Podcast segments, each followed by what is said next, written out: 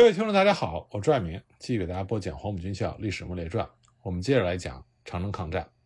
那么，关于喜峰口的作战呢？日本混成十四旅团的旅团长服部在他的总结报告里是这么写的：本热河作战中，旅团处于敌阵地中最坚固的中央封锁之前，守敌为支那正规军，其装备之精良，足以和我军媲美，数量也始终处于优势地位，并且顽强善战。多次主动实行逆袭，为此作战期间，我方共付出战死八十人、战伤一百七十三人的沉重代价。不过，这里我们要注意的是，服部所说的死亡数字，并不是喜峰口作战的数字，而是十四混成旅团在热河作战期间，也就是从二月二十六日从绥中出发到三月十八日潘家口沦陷这之间，旅团全体的死伤统计。其中包括了我们最初讲到的步兵二十五联队第二大队年阳支队在三月四日到六日在南方喇嘛洞作战的损失，而喇嘛洞之战这场并不为人所知的战斗，是热河作战中混成十四旅团损失最为严重的一次战斗，他的死伤数是超过了喜峰口大刀队的夜袭的，对手呢是现在被视之为望风而逃、一触即溃的东北军，那么这支东北军部队。它属于六成流的部队，而这支东北军部队，它关于喇嘛洞之战的战斗报告是十分严谨的，不仅战场、时间、作战过程和日军的记录一致，所报告的战果、缴获、损失也和日方的记录十分的接近。这和二十九军有着很大的差别。实际上，我们看中方的史料就会发现，大刀队在三月十二凌晨的夜袭，这并不是一场正确的指挥部署。二十九军想要两翼绕攻、南北夹击、全歼日军，这个计划过于的庞大和自信，而内容呢又过于潦草，对敌方的防御工事以及重火力部署的情报严重不足，所以面对日军的顽强抵抗的时候，只能是一意的强攻，造成夜袭部队主力死伤过半的惨重损失。相反呢，到了三月十三日，在胡家店、郭尔岭一线进行阵地防御战。那么，二十九军凭借着坚固的防御工事和炮火的掩护，成功阻止了日军的前进，挫败了日军想要进击到滦河一线的企图。所以说，十三日的防御作战，这才是喜峰口作战中二十九军方面获得的最大胜利。那么，喜峰口的陷落和宋哲元军的全面撤退，这并不意味着二十九军的长城抗战结束。罗文峪、界岭口、医院口方面的争夺仍然在继续。其中最引人注目的就是冷口的战局。三月七日，由于日本关东军的配置调整，冷口呢就被向董家口转进的米山大队一时放弃。商镇的三十二军在米山大队撤出之后，就立刻收复了冷口，并且严加设防，更是找到了机会，把前线阵地推进到了冷口北面十公里处的肖家营子附近。那么，从赤峰方向赶来，奉命夺回冷口的。第六师团营专八大佐所率领的营支队，三月二十三日开始攻击，但是作战屡屡失利，在肖家营子附近被商镇军的第幺三九师黄光华部顽强的阻挡，一直到月底也没有获得任何的进展。二十一日呢，医院口被日军完全占领之后，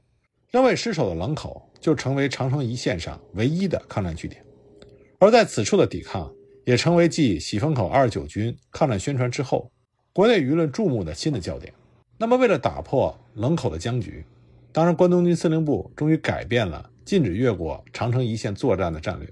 在三月二十七日下达了关东军作战命令第四百九十一号，认可了可以攻击口内中国军队军事设施据点的新的越境作战的计划。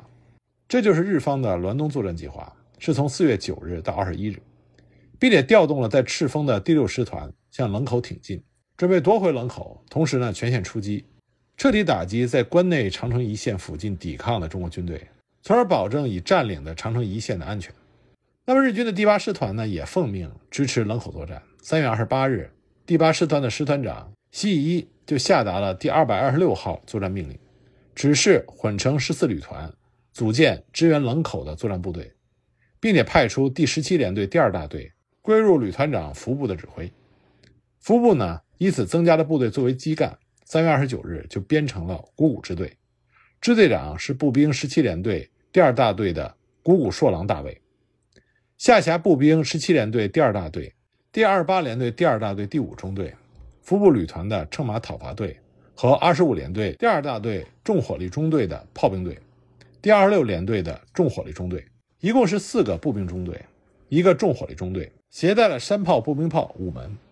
那这支日军部队呢，在四月四日，在冷口的北方肖家营的西北八公里的狮子坪集结完毕，转入到第六师团长的指挥之下。总体来说呢，滦东作战，日军从界岭口至古北口长城一线是全线出动，古北口的第八师团、喜峰口的混成第十四旅团作为佯攻部队，来牵制中国军队主力侧背。冷口方面呢，第六师团作为主攻，目的是要夺取冷口，攻占关内的据点建昌营。计划将中国军队完全驱逐到滦河的右岸，并且扫荡和破坏长城一线到滦河左岸地区之内中国军队的主要抵抗据点和设施，从而保证长城一线的安全。计划在任务完成之后，仍然要撤回到长城一线。那么，日军混成十四旅团再一次和宋哲元的二十九军交手，其中呢，混成十四旅团的主力隶属于第六师团的指挥之下，作为佯攻部队，主力在四月八日出击。十二日，攻克了滦河东岸寿夷店东村附近的二十九军防御阵地，和二十九军再次进行了短兵相接，占领了整个滦河左岸，完成了预定的作战任务。那么，十四旅团参加作战的另外一部分是服部旅团派往支援冷口的股谷支队。这个支队呢，在第六师团的冷口攻击战中担任侧攻。四月十四日，建昌营陷落之后，回归旅团的建制。被配置在寿夷店南方滦河左岸的阵地。这两次战斗是在整个滦东作战中，服部旅团和宋哲元二十九军的两次主要的交手。我们先来看看在寿夷店所发生的战斗。那日军的旅团长服部兵四郎是如何记录战斗过程的呢？他写道：“第六师团计划于四月十日开始攻击冷口之中国军队，为支持这次作战，牵制中国方面的主力。”关东军命令第八师团从古北口及喜峰口两个方向进行佯攻。我司令部受命后，四月七日从平泉出发，再次进入喜峰口。由于道路情况好转，一直被搁置在后方的战车小队也终于第一次来到前线。喜峰口之中国军队退到滦阳城桥头堡阵地之后，经过一个多月的修建，形成了数道半永久的坚固阵地，甚至不做伪装。似乎故意在炫耀层层阵地的威严的阵容，给来犯者一种心理威压。我旅团前进到距离中国军队三千公尺处的二道横子一线，从四月七日至十日间，每天实施炮击，并且实时派战车前进到中方阵地前，实行恐吓炮击。米山部队同时从董家口南下，到达太平寨，对坂本师团，也就是第六师团的左侧中国军队实施威压。由于准备时间充分，弹药的数量充足，炮兵对中方阵地的破坏性的炮击进展顺利。问题是步兵人太少，只有两个大队，为了守备长城一线，还必须把两个中队的兵力置于后方，所以每一个步兵大队只有两个中队的步兵和一个机枪中队。对此呢，中方阵地的正面宽达两千公尺，地形上面也没有可以迂回的余地，只能从正面强攻。这给步兵攻击带来了很大的困难。为了避免夜袭中地雷受害和深壕的阻碍，旅团决定趁着拂晓时分从正面强攻。攻击的部署是：中方阵地以本道为中心，分为东西两部，对东部的中方军队只以炮兵牵制，防止其增援；将两个大队的步兵主力四个中队全部放在西线。旅团预备队只留三十名步兵，二十名骑兵。派出一个中队的步兵，带着机枪，经过小路，迂回到中方的最右端。松野尾大队为右翼，米山大队为左翼。旅团的预备队和战车位于其中间。战车小队先对右翼共同协力，之后呢，再对左翼帮忙。如果能够突破中方阵地的话，那么战车小队再去骚扰其后方。炮兵三个中队设在滦阳城北的高地。但服部又接着描述了整个的作战过程。他写道：“四月十二日凌晨，趁着明月，步兵开始运动。拂晓之前，两翼的部队到达了中方阵地前山路待机。天明之后，全体炮兵集中火力，开始正面的猛烈射击。中方阵地多暴露于棱线或者是山顶，所以炮击破坏的效果非常显著。之后，步炮协同突击，趁着避弹的中国部队尚未抬头的时候，一举冲入到中方阵地。中方的各个据点接二连三地落入到我方手中。由于据点数太多，不能一一按照步炮协同的计划击破。前线的部队多是以小队作为单位，各自前进，自主判断攻击目标，击破附近的中方阵地。有一支小队独立突击了六回，连续夺取了中方阵地六个。下午三时左右，基本上占领了中方第一线和第二线的阵地，唯独掩护萨河桥的寿义店西南高地的中方军队，得到对岸的增援之后，修筑新的工事，顽强抵抗。由于在此之前的战斗伤亡和预备队早已经使用殆尽，我方第一线部队已经无力再对第三线阵地的中方军队展开有效的攻击。此时，自清晨以来没有遭到攻击的道路东线的中国军队四五百人。一看西线阵地陷落，桥梁受到威胁，就开始后退，涌向寿义店南方小寨附近。一时之间，人马拥挤，乱作一团。但是似乎受到了对岸督战队的威胁，所以不能顺利的向对岸退去。这个时候，如果能够趁机突入中方阵地，必有可观的歼敌效果。奈何我方手中已无剩余的兵力，只好拱手叹息。下午八时，在平泉的碾江大队步兵一个中队，终于乘坐汽车来到前线，并带了一支机枪小队。到达之后，我立刻命令其队沿着本道展开夜间攻击。终于到拂晓时分，将中国军队第三线阵地占领，驱逐扫荡了滦河左岸阵地的残余中国部队，和对岸中国军队的主力形成了隔河对峙的态势。此日作战，中方的部队。是三十七师二五团的一千五百人，战斗之中毙伤其七百人，战场上可见中方遗留的尸体三百多具，还有一些被炮火掩盖在坍塌的散兵壕中。经调查，大部分的中方士兵是死于炮击，我方损伤截至十四日调查，战死七人，负伤五十七人，其中包含四名军官。那么在中方的记录里呢？写着，在寿义店和萨河桥正面防御的部队是二十九军幺幺三旅同泽光部的二五团。关于这场作战，中方的记录是这么写的：四月八日，喜峰口之敌开始以猛烈炮火向我松树胡同阵地猛击。十一时左右，敌一百多人借着炮火掩护，由杨茬子向松树胡同守军进攻，当时被击退。九日八时，敌以飞机十余架、战车四辆掩护。沿着公路继续向幺三旅滦阳城前进阵地猛攻，激战两个小时，该地守军退回本阵地。下午一时，敌人一千多名，带着炮二十多门，飞机八架，战车四辆，继续向校店的松树胡同一线的阵地进攻，被我击毁战车两辆。激战到黄昏，敌终于不知退去。四月十日，步骑兵联合的敌人大约是一个连队，由宽城。开到喜峰口外，整日以小部队向松树胡同附近实施威力搜索。三十八师张自忠师长为使部队劳逸平衡，于是命令幺三旅和幺二旅换防。但刚才的这段战史记录，从日期上来看，是从四月八日到四月十日。那么按照日方的记录，日军在这三天根本就没有发起大规模的进攻。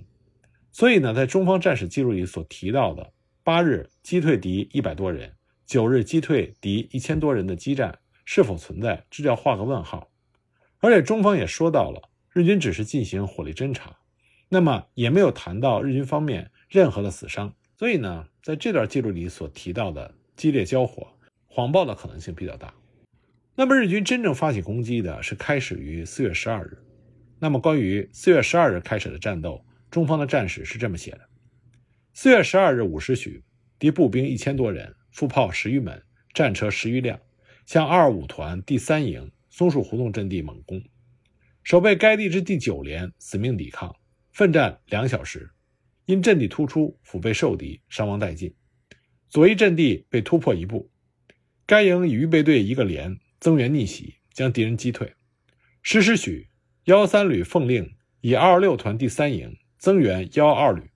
归二五团刘团长指挥。十一时，敌人飞机十多架在阵地上空投弹狂炸，同时增兵向二五团第三营阵地左翼猛攻，该营伤亡重大，阵地又被突破。黄旅长立刻命令二六团第三营驰援，同时命令炮兵营在滦河右岸变换阵地。激战到下午二时，敌人一部沿着滦河左岸出黄水哨，向我左侧背绕攻。此时，二二六团李团长。也率兵两个连到达小寨附近，将敌人击退。十六时，敌人再度猛扑，当令二十六团第一营营副率兵一个连赴机枪两挺，占领河头西北高地，掩护我左翼的安全。此时，校电的方面，敌人以战车三辆掩护步兵五百多人向我阵地猛攻，未能得逞，退去。黄花峪、皇太子山方面也发现敌情，于是命令二十六团第三营严密戒备。到二十一时，我幺二旅奉命向瓦房店附近集结整理，幺三旅向石门子附近集结整理，而以幺零旅占领白塔寨和萨河桥之间的阵地。那么，就像喜峰口的战斗记录一样，在国军的战史文字里，并不会写到寿义店附近阵地在日军的攻击之下失陷的情况，他只是提到国军的部队会在另外一处进行集结整理。那么，其背后的意思呢？就是原来的阵地已经不在国军的手上。那么，在中方记录里所提到的，到了十二日的晚上九点，幺二旅集结地瓦房店，这在战场三公里的南方；幺幺三旅的集结地石门子，幺零旅的集结地白塔寨，这都已经是在滦河的右岸。可见，在激战一日之后，二十九军的全部部队都已经撤出了滦河左岸寿义店附近的战场。这就意味着日军滦东作战的目的。也就是要占领滦河以东地区，这个目标基本达成了。那么，在服部旅团的滦东作战中，还有一次中等规模的战斗是发生在四月十四日到十五日，地点是在滦河右岸萨哈桥南约四公里的北团厅庄。参战部队呢是古武支队的鹤谷中队，也就是米山大队的第五中队。前面我们已经提到，古武支队呢，它是服部旅团在三月二十九日编成的支援冷口作战的缓冲部队。是归入到第六师团的指挥之下，配备在冷口西方的白洋峪附近。滦东作战开始之后，四月十日拂晓，这个支队以主力攻击冷口西方十公里处的白洋峪附近商镇军的阵地。四月十一日二时，占领了白洋峪的关门之后呢，追击中国军队进占建昌营。十四日呢，这支部队就回归了混成十四旅团的建制。那么北团听庄战斗是发生在四月十五日。这是日军的一次对滦河对岸的扫荡作战。古武支队的鹤谷中队是在四月十五日进驻滦河左岸的三九二高地。这里呢，位于滦河左岸高地压基山，可以居高临下俯视对岸平地处的北团町、南团町、毛家峪这三个村庄。那么到了这里之后，日军的后谷中队就发现，在河对岸有大量的中国军队。尽管日军很快就展开了炮击。迫使中国军队后退，但他们始终觉得对岸的中国军队会对这一侧的压基山高地产生巨大的威胁，而且压基山高地一旦失守的话，会对日军在滦河右岸的全线防守产生比较大的威胁。所以，鹤谷中队决定渡河出击进行扫荡。四月十五日上午七点十分，古武支队长就下达了三十二号作战命令，部署渡河作战，由贺武中队。配属一个机枪小队，渡河之后从北方攻击北团厅庄。另外一支日军小队在渡河之后占领南团听庄附近，协助鹤谷中队作战。第七中队的剩余人员和中岛机枪中队在高地阵地掩护渡河。当时在北团听庄附近，中方的既设阵地和西方高地的掩护阵地里，大约有两百名中国军队，他们向日方展开了猛烈射击。上午八点二十分，在山炮、机枪等射击掩护之下，日军的一名上等兵何端只身渡河，侦察了水情和中国军队的情况，成功的到达对岸之后返回。八点四十分，日军的百仓小队利用这个时候泛起的沙尘暴作为掩护，强行渡河。上岸之后，立刻在附近的松林和中国军队展开了肉搏战。中国军队不知，向西方高地退去。之后，野村小队中队的本部也渡河成功，部队避开了西方高地中国军队的监视，向北团町村附近接近，做好了突击准备。十点四十分，日军两个小队在掷弹筒的掩护之下发起了突击，百仓小队和野村小队先后突入村内，完全占领了北团町庄。此时，日军十七联队第七中队一部也渡河成功。到达了北团町庄南部的村落。北团町庄占领成功之后，日军中队就对村落之内实施了扫荡，并且准备防止中国军队的逆袭。那么，中方在增援部队到达之后，下午四时，大约一百多人从西方高地，一百五十多人从南团厅庄对北团厅庄进行逆袭，但不过都被日方击退。傍晚七点三十分，从南团厅方向又有五十名。进行第三次逆袭，也被击退。傍晚五点三十分的时候，接到了古谷支队长日落之后撤退的命令。晚上八时，日军的撤退开始，用渡船连接和牵引的方法，先行的博仓小队两次乘船渡河完毕。之后呢，野村小队也渡河成功。日军集结之后，返回了营地。在野村小队渡河的同时，大约三百到四百人的中国军队趁着夜色。开始向撤退之后无人的北团町村落发起反击。根据日方的战史记载，晚上九点三十分，当鹤谷中队返回滦河左岸的营地的时候，隔岸就看见北团厅村落里响起了密集的枪炮声和呐喊声。那么，关于这场逆袭呢？中方的战史记录是这么写的：张营长子沟率领十一、十二两个连向北团厅发起反攻，激战肉搏大约两个小时之久。敌人不知，纷纷向滦河左岸撤退，至下午九时，将南北团厅庄完全收复。示意敌人以黑夜仓促溃退，死于手榴弹、大刀及坠河死者不下两百多人。我方连长马占仓、排长王占林、郭志刚等三人，士兵二十一人均阵亡，士兵四十五人受伤。那么，在日方的战斗报告里，这场战斗双方的损失又是如何呢？关于这方面的情况，我们下一集再继续给大家讲。